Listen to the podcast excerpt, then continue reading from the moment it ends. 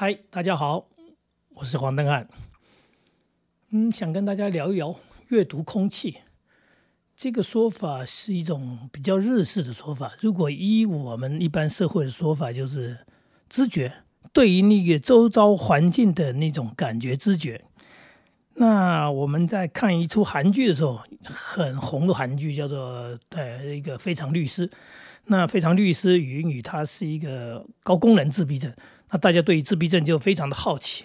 其实这个自闭症确实是人体的一种出生以后的一种一种缺憾，就是某些人他们把自己封闭在一个自己的世界里面，对外呢呃没什么感觉啊，所以呢他的这个人际关系很显然他不知道怎么处理，因为他不善于，甚至根本不想跟人做接触。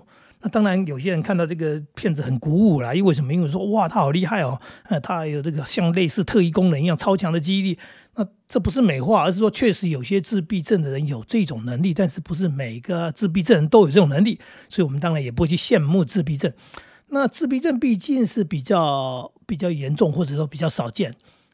一般来说，比较常遇到看到的叫做雅斯伯格症，就是嗯，看起来都正常。但是你就会发现说，他跟人的相处很奇怪。为什么有些东西他这么直白？哎，甚至不叫直白，就是白目。呃，搞不清楚状况，然后不去考虑别人的感受，然后就在想做什么就做什么，或者是该做什么不做什么。嗯，很奇怪的的一种行为模式。那这种人呢，其实相当多。啊，有些人当然就是说，因为过度严重，或者说家里有知觉，特别的带去做了检查，这个然后发现了。那这种这个雅斯伯格症的所谓的雅思的人呢，也有很多是类似这个自闭一样，他们有时候叫他小自闭，就是说他嗯，也可能很专注于某一件事情，所以他们有时候当他找到他喜欢做的事情的时候，他反而会比一般人有成就感，原因是他专注。他不受打扰，他不容易分心，那也就是说，他栽入了一件事情，他沉迷了一件事情，他做出来的效果会非常好。所以，当然我们也看到一些这个社会上很有成就人，那其实他们的 某些叫做我们讲的人际关系，刚刚讲的跟人的互动是有相当的问题的。那基本上他可能是个雅思。那当然还有我们一般人。那一般人，我在生活当中这么多年的接触，我也发现，也许很多人他没有去检查过，但事实上这种像小雅思的行为，好像是很普遍的。我这样的一种说法是没什么医学科学根据的哈，就是我的说法，就是一种小雅思。什么叫小雅思？就是类似雅思伯格啊，但是他到底是不是我们也不知道。可是他们的行为当中有很多人，哎，奇怪了。你怎么会没感觉呢？也就是说，你阅读不到空气，你难道不知道这周围的氛围是什么、气氛是什么吗？那这种人其实还也还蛮多的。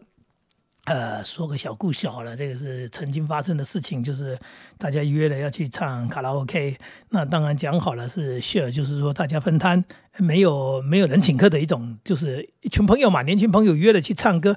就就有人去到那里，他冲进去以后，他非常的兴奋，他就开始点歌，他甚至他还有已经自备歌单，他一口气就点了十几首歌，这很厉害吧？啊，这这真是超级厉害。也就是说，他真的可能爱唱歌，或者他哎对对唱歌这个还蛮蛮专业的，还蛮内行的。那当然，大家不可能让他一个人从头这样到尾这样唱，所以大家刚刚也就开始。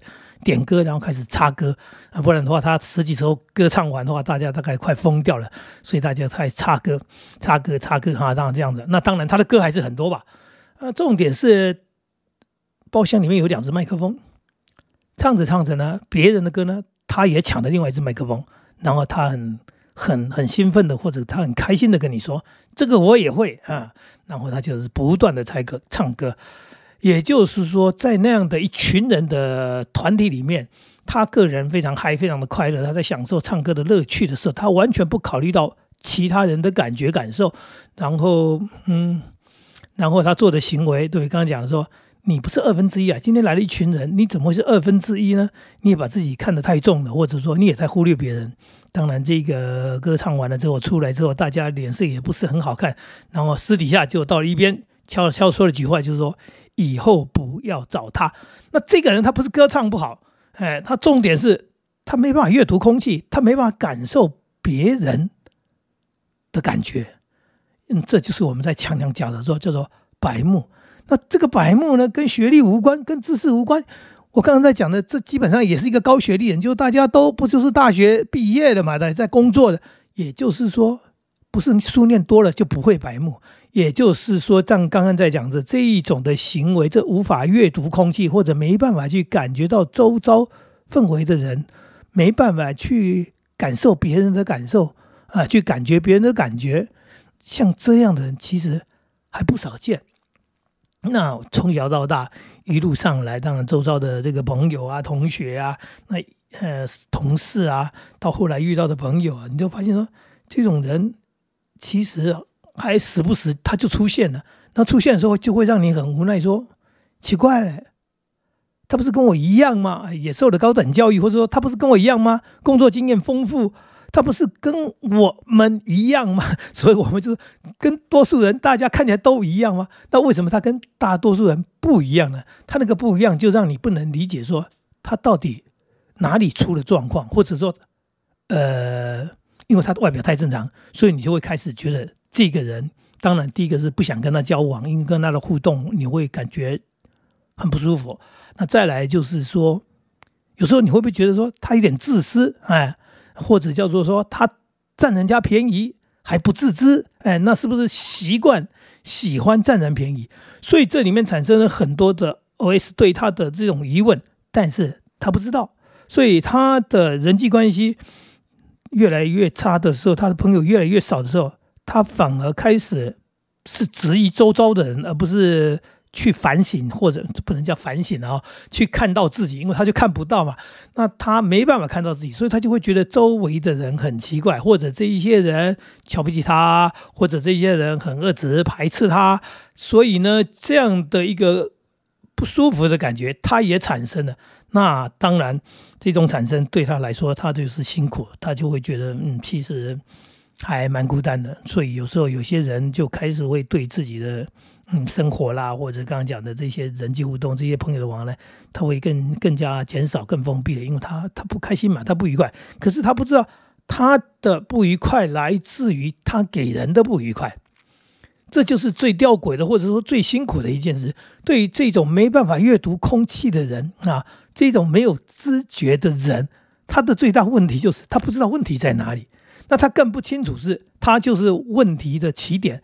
那这个起点，哎，他不知道，哎，那当然他怪到别人去，最后不管怎么样，呃，结局都是很不好的。因为在一种不好的感觉当中，嗯，哎，应该这么讲，就是这么不好的感觉当中，你你失去会失去很多，呃，正常的正常的乐趣，正常的开心，正常的人际往来，因为你你就被。应该说被排斥，可是这种排斥是不是刻意的排斥你，而是说人家真的受不了你，然后不知不觉疏远你。所以像这样的一种状况，你要怎么去说呢？所以，所以说我们到底自己有没有点呃小雅？哎，我我刚刚说的小雅思，有时候我在看我自己，好像某些时候我也会忽略的一一种东西，就是你可能在过嗨的时候，过嗨的时候忽略了一种周围的气氛，因为那时候你完全沉浸在自己的那个。快乐，那开心当中，那这就不自觉了。那但是，但是我们还好的就是说，我们这种太嗨的状况是偶尔出现，多数时候我们还是属于比较一般的，呃，叫做比较正常的。也就是说，我们会比较去关注到周遭的环境，那注意到别人的表情，哈别人说出来话语的口气，还有。刚刚讲的，你有没有去注意到说这是一个什么样的场合？这是什么样一种状况？对不对？刚刚讲的，这是一个现实的东西，大家平分的东西，分担的东西，对不对？然后或者说这是一个，嗯，哎，举例子吧，喝喜酒，我也遇过这样的一个故事。我还是多讲几个故事啊。这不就是一桌人在来喝喜酒，来吃餐饮嘛，对不对？然后那个餐宴宴会会的情况，吃着吃着，有人就开始打包起来了。那他这个打包，这个可是厉害的，他是不考虑别人的打包。我们有时候的打包是在现在的提倡环保之下，说这个菜吃不完哈，那不带回去其实是食物的浪费，那是一种很不环保的行为，那也很很很真的是糟蹋食物的。有些人没东西吃，那非洲啊那些贫民的地方，很多穷苦的人呢，啊真的是饿都饿死了，你竟然可以把这样的东西就就给扔了。所以呢，怎么办呢？打包打包好，那那我们现在是鼓励打包，鼓吹打包。但是你总不能菜上来，然后这一桌人，然后你不考虑别人，你就把菜给打包了吧？那这一打包就让大家傻眼了。上次我们还遇过两夫妻就是相互协助的打包，也就是说，你一个哎白目。那另外一个也没提醒，如果是一个白目，另外一个会提醒说：“哎，问问大家要不要吃，或者说，哎，等大家不夹了再来动手。”那您一个那张开袋子，一个把它弄进去，简单的说合作无间。那这合作无间当中是充满了让我们的无奈，就是说其他人的无奈，傻眼说这也太……考虑了吧？何况这在喝喜酒的时候，这个菜哈摆在桌上还看起来像个装饰品。那七早八早就把它盘子打空了，那个那把它装袋子的那个看起来的感觉，还真就是是一种奇怪奇怪的、没办法形容的诡异气氛。可是，呃，我们。身为不能叫做当事者，我们叫做旁观者，不也不能叫旁观者。我们正好是参与者，我们就是在那个旁那一桌的人的时候，我们不知道要怎么去反映他，因为我们也没办法那么的直白的告诉他说不可以打包，你不应该打包，因为我们说不出口，因为我们知道这也是一个不恰当的行为。但是那个那个尴尬或者那个诡异的气氛就持续到了那一天。散席，大家结束了以后，然后回家。我相信其他几个宾客跟我一样，一定会哎回家，两夫妻一定会议论纷纷，说怎么会遇到这种人呢？然后说他们家很穷吗？还是说他们家到底发生了什么状况？为什么抢着要把这些东西带回去？是要带回去给孩子吃吗？那么我们就会讨论说，以前的年代家里穷苦，真去喝喜酒的人，很多人都想打包一点食物回去给家里的妻小，因为他们也难得吃到肉食嘛，所以呢，利用这样的一个机会，就带点什么东西回去。呃，那个年代我们可以理解，那这个年代的你的那种迫切，你那种那种奋勇向前哈，那种杀敌的感觉，让人家觉得说，到底你在做什么？你们家是平常没有东西吃，这个时候出来抢劫那种感觉。那那那刚刚讲的那种是一种气氛嘛？阅读气氛，他为什么会阅读不到这样的一个感？呃，大家的那种已经凝重的，叫做已经不知如何是好的那一种气氛，他还可以呃一道菜接一道菜努力的作战，这个就是让我们，哎呀，真是被打败了。所以遇到像这样的，有时候我们就直接讲说，像这样的白目的人的时候，你还真不知如何是好。他到底是一种勇气呢？刚才讲了，还是搞不清楚状况呢？还是他是逼不得已呢？还是他不在乎你们呢？嗯，那真的是很难很难理解了。可是我们倒是清清楚楚的知道，在社会上，这样的人一般来说，你在同事当中你是不受欢迎的，你在朋友当中也不受欢迎。那同学更不用讲，有些人家就说他他被隔离了，他被霸凌了，不是？有时候就是因为你某些嗯，你你的那个在这些行为激起了大家对你的。不开心、不愉快，然后自然而然的排斥，那就变成一种集体排斥。那集体排斥呢，当然就会变成所谓类似霸凌一样，不见得是真正的霸凌，不见得动手，也许大家会冷言等冷语的，因为受不了。那这样的一种情况，那我们就不懂了。说，哎，你，哎，为什么是这样的一个人？这就是人与人之间的不懂。那我记得我刚刚刚去念书住校的时候。那就是师专一年级十五岁的时候，我们一桌六个人共餐，学校就是这样安排。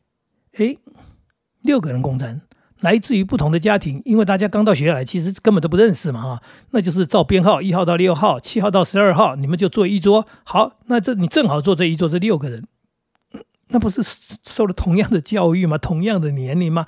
嗯，对。然后。大家也都不认识，有一个基本的叫做陌生感或者叫做客气，但是有人就非常勇敢，他呢不是陌生感，他真的就是勇敢，他噼里啪啦就是动起筷子来就是厮杀，就刚刚讲的，就是像在打仗一样。然后那个那个以前也不是以前，一般的团体伙食都是这样，那个鱼出来哈，它一般是用干炸的。干炸以后，因为它这样比较快啊，它一条一条煎它是不可能的。这几百条鱼怎么煎对？它用干炸的，炸的时候最后呢就烩到一个汤汤汁烩下去，那这个鱼就不是干的了哈。那这同学是多厉害的，这不这鱼一夹就半条，哎，他还没算说二分之一跟六分之一的差别。那再来呢，这个汤汁呢，他噼里啪啦把盘子端起来就开始拌饭哈，所以他吃的非常的香，非常的饱，但是也让我们傻眼，说，哎，奇怪了，这到底是怎么一回事？这个人是从哪里来的？那这从从哪里来的？我们当然知道他是从哪里来，他是我们同学嘛。但是从那第一天开始，而且他接下来。每一次每一餐都在奋勇作战的时候，弄到当然他就没有朋友，哎，大家同哎同学，而且住在宿舍里，哎，等于是二十四小时相处的，像家人一样的相处，但是没有人受得了他。简单的说，不但没有办法把他当家人、当同学、当朋友，大家基本上就是讨厌你。那这种的。的的所谓的刚刚讲的白目，或者要是这种的勇敢，让我们一般人是很难理解跟适应的。所以，所以有时候到了这个年纪啊，我比较老了哈，比较老了，我们就发现说，其实有些人他可能是有病症的。我觉得有一句话他说的非常棒，他说我们每一个人都有病。哎，这跟那个上帝说，每个人都是罪人一样。我倒不认为是罪人，但每个人都是病人，只是我们到底得的是什么病？不同的病，那有些病是看得到的、感觉得到的，有些病是看不到的。尤其刚刚在讲说，这个雅思小雅，或者是某些这个比较叫做过动一点点的啊，我那个或者是比较自闭一点点的，或者是什么样的，好像每个人都有一些，是不是有一个不同的倾向，还是怎么样的？我只能从。从这个角度去理解，从这个角度去理解去做什么呢？就是说，因为这样的理解之后，我看到某些人的行为，我就比较，嗯，不能说见怪不怪，而是说比较能够包容啊，比较能够包容现在的这个年纪，看到了很多呃奇怪的行为，对，然后你第一个解释就是说，哎，他可能是什么什么，所以算了，不要去要求他，或者不要去哎。那么明显的去排斥他，我们就淡淡的啊，尤其呃，尤其是在一个一个偶然的场合，我们想说这个人，我们今天算他机缘吗？不小心的一个一个遇到，所以呢，以后也不会在一起。所以他今天给我们的困扰，给我们的呃不舒服。啊，只是短暂的，我们不用长时间跟他在一起。更可怜的应该是他的身边的家人吧，因为他们可能要承担、要负担长时间跟这样的人相处互动，那才是真正的痛苦辛苦啊。这么一想，好像就释怀多了。所以有时候啊，有时候看到的时候，这样一想、一转念的时候。又看到了很多社会新闻，说哦某某人这样这样，他的这个这个孩子啊，因为其实确实是特殊儿童啊，就是说有有些状况的罹患的，刚刚讲的可能是呃可能是雅思，可能是这个自闭，可能什么，那但是外表又看起来正常，所以他的说话方式、他的眼神、他的某些动作都让人吓到，或者让人这个这个这个哈刚刚讲的不舒服，或者是。所谓的吓到是有些有些女生嘛，她们她们本来就比较警觉一点，或者比较呃脆弱一点，她就会觉得你那个眼神不对，或者她那个动作不对，她那个那个那个那个啊行为，或者甚至是言语的不恰当，就会让人觉得被被侵犯了，被被被攻击的感觉哈。所以那个就造成了很多的误解，然后产成了所谓的社会事件。那当然，当当事者他可能没感觉，可是他家人就会非常的困扰，可能还要出来解释说：“哦，他是属于怎样怎样的人。”那有些当然从头到尾也没被解释嘛，因为就是当天的事情发生之后，你新闻事件也闹得不是很大，那家人有些人根本不想去说这些事情，因为就是默默承受吧，因为说了也说不完，处理也处理不完，这。只能说，呃，这个这个，如果家里有这样的人的话，确实让人很辛苦。可是我刚刚在说的不是真正的很明显的经过鉴定说有问题，通常是有一些好像是个性上的问题，那一种才可怕。就是说看起来都正常，那但是他的行为呢，哎，就让人不能接受。那让人不能接受，就会开始开始会扯到说，呃，他这个人呃很怎么样，哎。